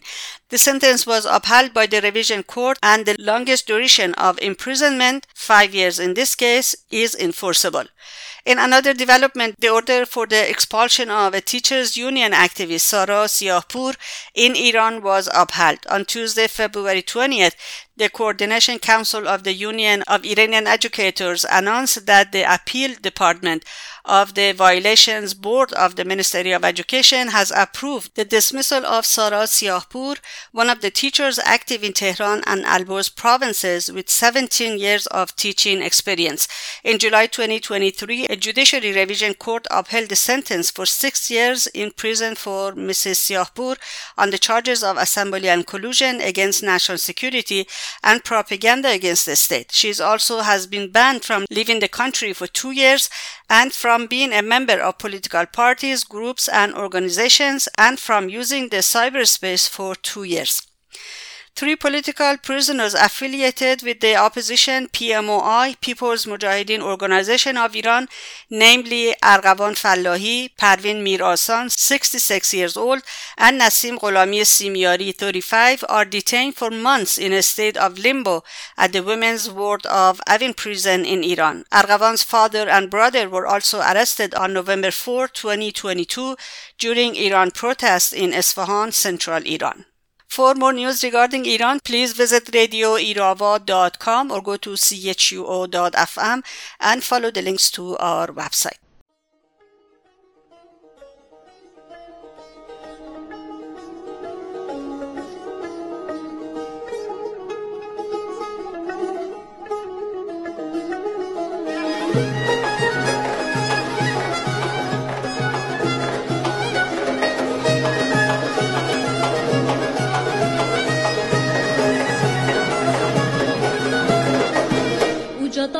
Başında Uca dağlar başında Ceyran bağlar Ceyran bağlar Ceyranın balasını Ceyranın balasını Yokçu yaralar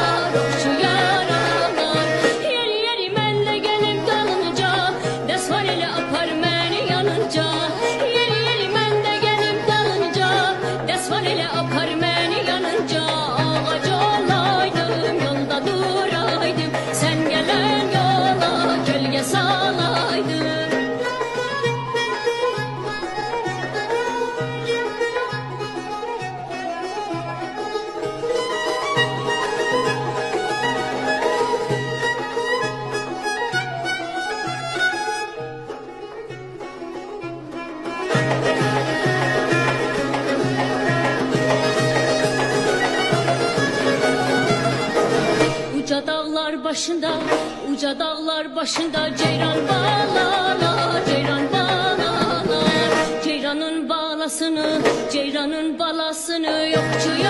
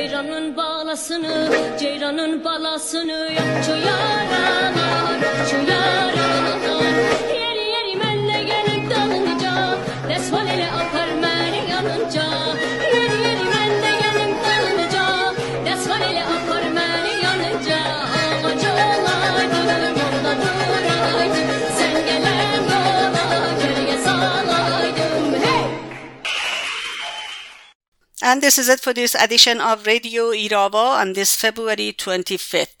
Thank you very much for being with us. Tune in to Radio Irava next Sunday at 3 p.m. our local time right here on chuo.fm and on Facebook at Radio Irava. Till then, goodbye and bedrood.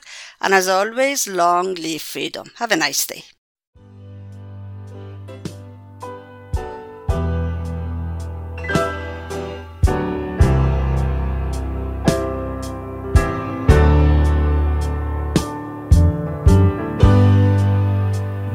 Is a concept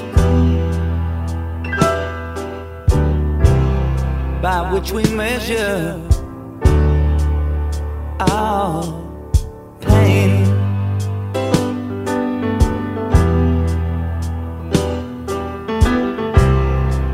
I'll say it again.